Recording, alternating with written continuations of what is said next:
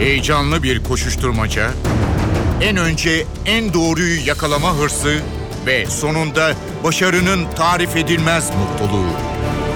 Manşetlerin perde arkası, habercilerin bilinmeyen öyküleri muhabirden de. Muhabirden şimdi başlıyor.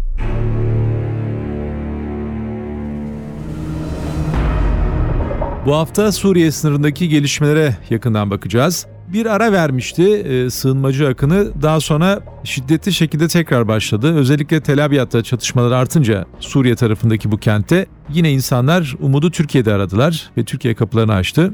İkincisi Kobani'de bir süredir sessizlik hakimdi. E, IŞİD kenti terk etmişti ancak IŞİD tekrar burayı almaya çalışıyor ve dolayısıyla Kobani'de yine Türkiye sınırında çatışmalar şiddetlendi. İki bölgeye yakından bakacağız. Tel Abyad sonrasındaki sığınmacı akınını NTV muhabiri Gökten Bedük bize aktaracak. Kobani'deki son durumu ise NTV Diyarbakır temsilcisi Nizamettin Kaplan'la konuşacağız. Muhabirden başlıyor, ben Kemal Yurteri.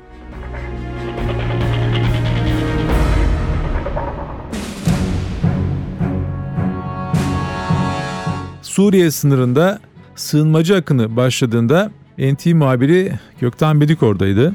Uzun bir aradan sonra demeyeceğiz. E, çünkü e, kısmen e, farklı zamanlarda küçük gruplar halinde Suriye'den Türkiye'ye geçişler devam ediyordu. Ancak Tel Abyad'daki çatışmaların çok şiddetli bir noktaya ulaşmasından sonra çok sayıda Suriyeli Türkiye sınırına geçmek istedi. Sınırına geldi daha doğrusu. Göktan'dan o günkü durumu alacağız. E, gökten insanlar e, bu kez e, hakikaten tam panik içerisindeydi. Hem arkadan patlayan bombaların çıkarttığı dumanlar gözüküyor, silah sesleri duyuluyor ve bir yandan da sınıra yılan insanlar vardı. O tabloyu anlatır mısın bize? Nasıl bir hava vardı? Kemal aslında şöyle söylemek lazım. Bizim Suriye sınırımızın büyük bir bölümünü tren yolu oluşturuyor. 1914 yılında savaş yıllarında cepheye asker götürmek için o dönemlerde bir tren yolu e, inşa edilmişti o zamanlarda. Ve işte o tren yolu da savaştan sonra sınır olarak kabul edildi. Ama öyle bir sınır ki e, burası son derece enteresan. Bazı kentler, bazı köyler ve kasabaların ortasından geçti. Ve böylece kentler, kasabalar ikiye bölündü. E, neden bunu söylüyorum? Çünkü e, savaşı artık çok yakından göre, görmemizin nedeni bu.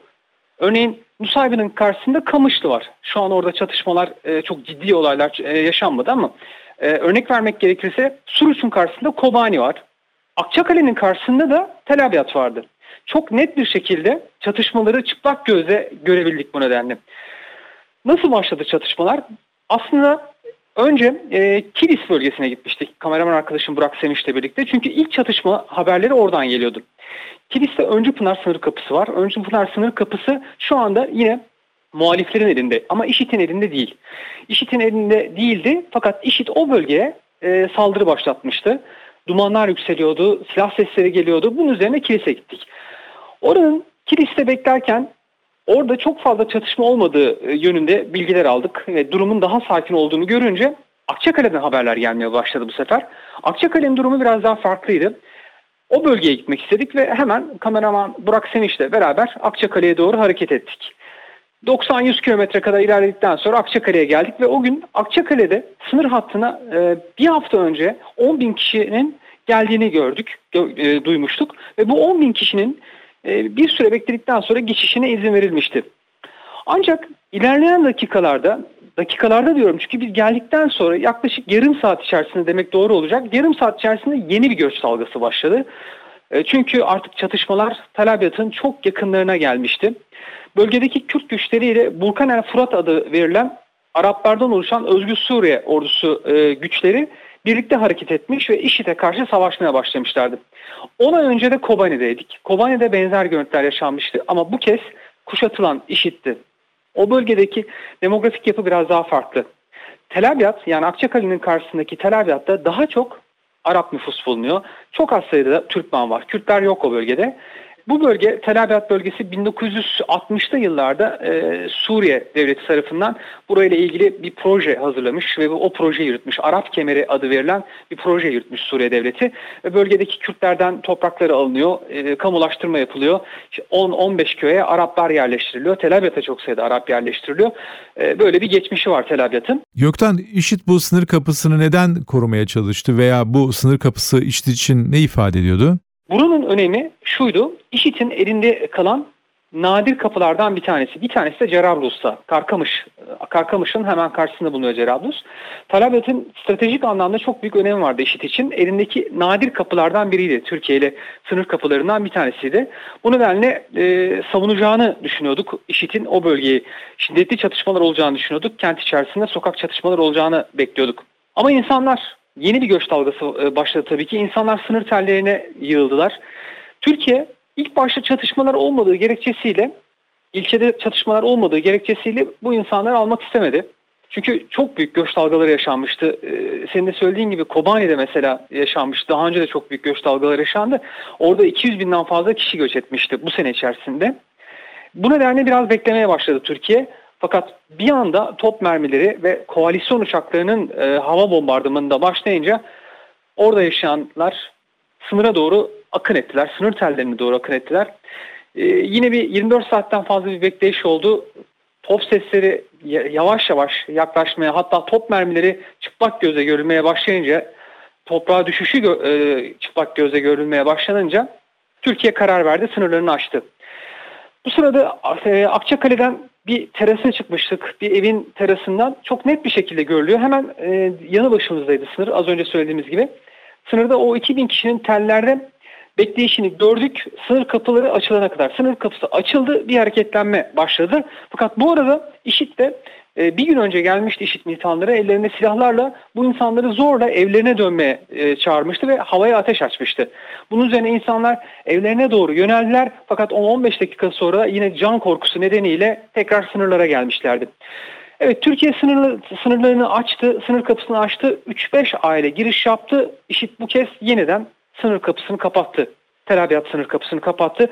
Bunun üzerine can havliyle o 2000 kişi, 2000'den fazlaydı hatta 2500-3000 kişi bu kez Akçakale sınır kapısının doğu kısmına doğru gitti. Ki burası çok tehlikeli bölgeydi. Mayınlı bölgeydi. Mayınlı bölgenin olduğu noktadan hızla tellere doğru koşmaya başladılar. Bir kaos, bir e, orada bir hareketlilik yaşandı. Asker hemen güvenlik önlemi aldı. Bir koridor oluşturuldu. O koridorun içerisinden sınır telleri açıldı ve o koridorun içerisinden 2500-3000 kişi daha e, önce güvenli e, bölgeye alındı. Gümrüklü bölge içerisinde, sınır kapısı içerisinde işlemleri yapıldı. Ardından da e, diğer e, bölgede birçok mülteci kampı var. Akçakale'de de var mülteci kampları. Ve çevredeki illerdeki mülteci kamplarına gönderildiler.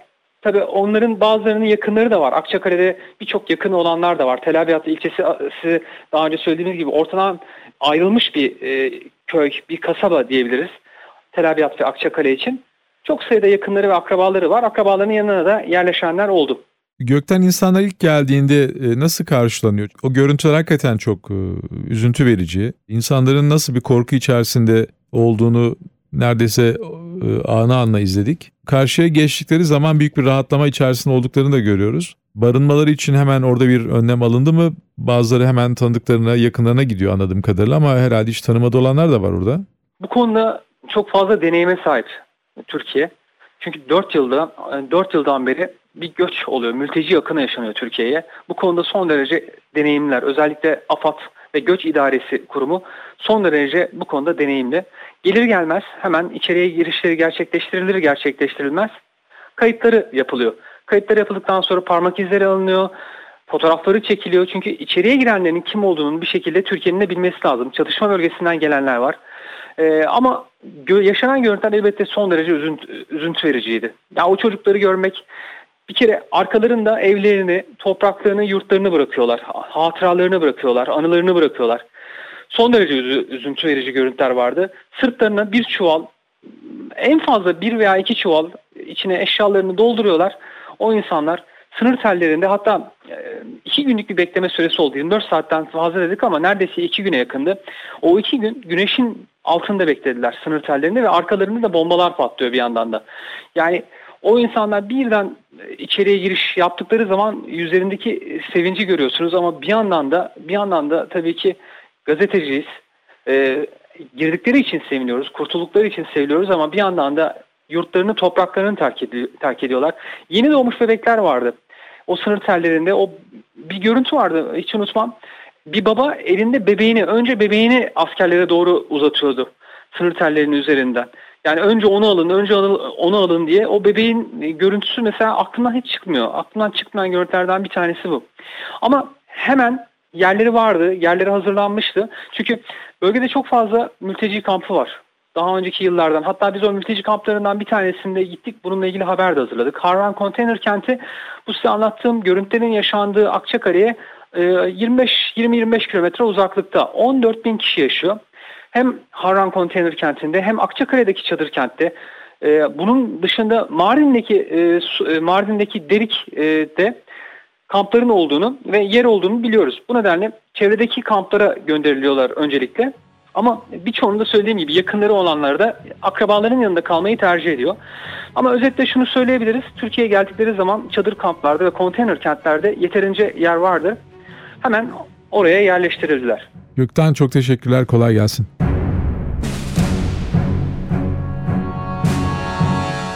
Şimdi Diyarbakır NTV temsilcisi Nizamettin Kaplan'la konuşacağız. Nizamettin ise son durum bize aktaracak. Nizamettin sınırdaki çatışmalar özellikle Kobani'de şiddetlenmiş durumda. Sınırda mülteci geçişi tekrar başladı mı? Bir de e, ikinci bir sorum olacak gerçi ama şimdiden sormuş olayım. E, bu artan çatışmalar sınırdaki köylerde can kaybına neden olabilir mi? Böyle bir risk var mı? İnsanlar orada günleri nasıl geçiriyorlar? Ya aslında şu anda bir mülteci akını yok. Ee, daha doğrusu sığınmacı akını yok. Ee, ama e, hemen Kobani'nin girişinde Muşit Üniversitesi'nin kapısının sol tarafında Türkiye'de Küçük Kendirli köyünün karşısına denk gelecek noktada e, Türkiye'ye girmek için bekleyenler var. E, dün özellikle patlamalardan sonra yoğun çatışmalar başladığında üç ayrı noktadan Kobanililer sınırı hareket etti güvenlik güçleri geçişlere izin vermedi. Tabii bu yapılırken aynı zamanda e, Kobani'deki PYD yönetimiyle de e, bir görüşme yapılarak e, gerçekleştirildi. Bu e, insanların Türkiye'ye alınması durumunda e, ilçenin yeniden boşalabilme durumu söz konusu olacaktı. O nedenle iki taraf karşılıklı görüştükten sonra kimseyi Türkiye tarafına almama kararı e, aldı Türkiye yetkililer. E, ancak e, şu anda hala Küçük Kendirli Köyü'nün karşısında terör örgütlerin arkasında 500'e yakın Kobanili e, Türkiye'ye geçme umuduyla bekliyor. Biz de şu anda e, orada bulunuyoruz. Önde Türk askerleri zırhlı araçlarla terör örgütlerin hemen gerisinde bekliyorlar. Karşı tarafta Kobani tarafında Türkiye'ye geçmek için bekleyen Kobanililer yine bu tarafta Türkiye tarafında Kobani'de bulunan yakınlarını merak edenler bekliyor. Böyle bir görüntü var Türkiye-Suriye sınırında. Yetkililer e, bu bekleyişin çok fazla sürmeyeceğini düşünüyorlar. Çünkü Kobani'de çatışmalar düne göre e, azalmış durumda.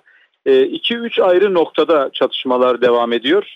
Dün e, aldığımız ilk bilgiler IŞİD'in 45-50 kişilik e, bir, bir grupla e, YPG kıyafeti giyip 10-12 araçla Kobani e, merkezine geldikleri ve sızmayı yaptıktan sonra da farklı noktalara yerleştikleri bilgisi gelmişti. O yoğunlaşan çatışmalar bugün biraz daha e, azaldı. Üç ayrı noktada şu anda silah sesleri geliyor.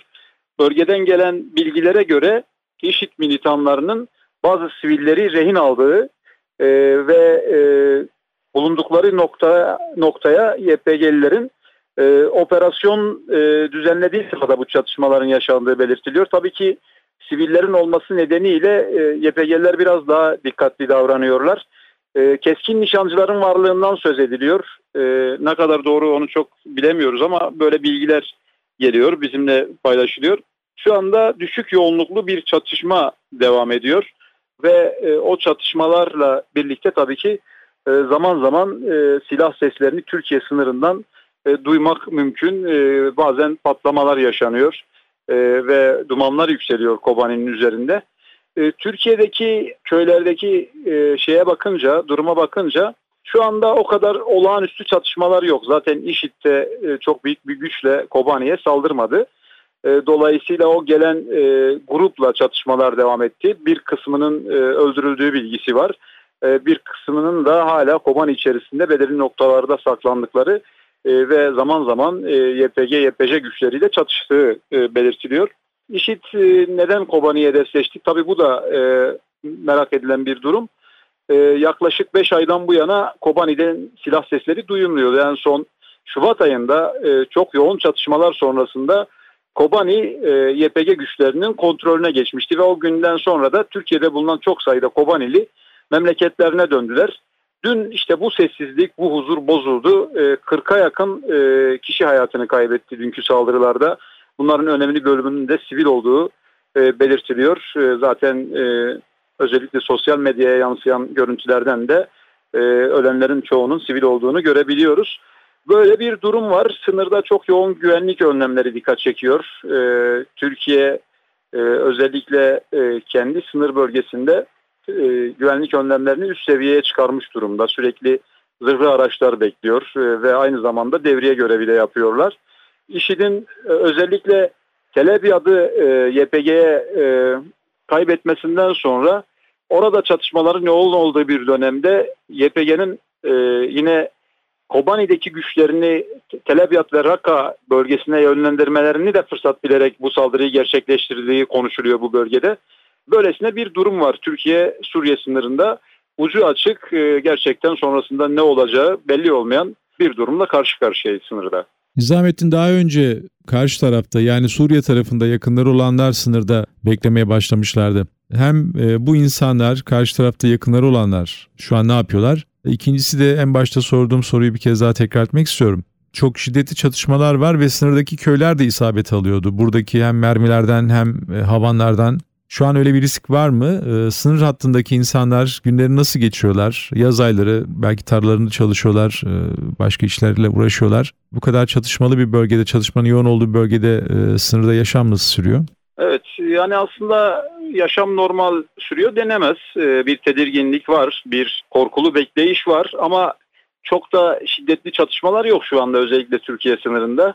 Tabii ki e, havaların sıcak olması nedeniyle de e, daha çok gün içerisinde değil de akşam saatlerinde ya da sabahın erken saatlerinde insanlar sınırdaki e, tarlalarında çalışıyorlar. Çok büyük bir endişe gözlemlemedik şu ana kadar. Tabii ki korkular var, endişeler var ama e, hani o geçmişte e, Akçakale'de gördüğümüz ya da işte Kobani'nin bu tarafında, Suruç tarafında gördüğümüz o e, Türkiye topraklarına havan mermilerinin düşmesi, e, çatışmadan e, seken mermilerin gelmesi durumu şu anda yok burada. Dolayısıyla bu e, böyle bir ortam olmadığı için de Türkiye'deki e, hayatı çok etkilemiş gözükmüyor ilk etapta. Ama tabii ki insanların e, endişeleri var. Sonrası için ne olacağı konusunda korkuları var. Diğer bir soruna gelince e, Kobani'de akrabaları bulunanlar dün daha çok e, sınıra gelmişlerdi, daha yoğundular. E, şu anda da aslında e, bir yoğunluk var. Bu da yine e, az önce de sözünü ettiğim Küçük Kendirli köyünde görülen bir yoğunluk. E, karşı tarafta Türkiye'ye geçmek umuduyla bekleyen Kobanililer ve yine onların karşısında Türkiye topraklarında onların geçişini bekleyen Türk vatandaşları var. Böyle bir manzara var. Ortada da asker bekliyor, güvenlik güçleri bekliyor. Böyle bir e, durum söz konusu şu anda bizim e, sınırda gördüğümüz. Zahmetin kolay gelsin.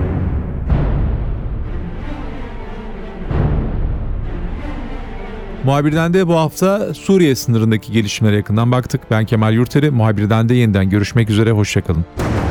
Haber için değil de haberin hikayesi için şimdi onlara kulak verme zamanı.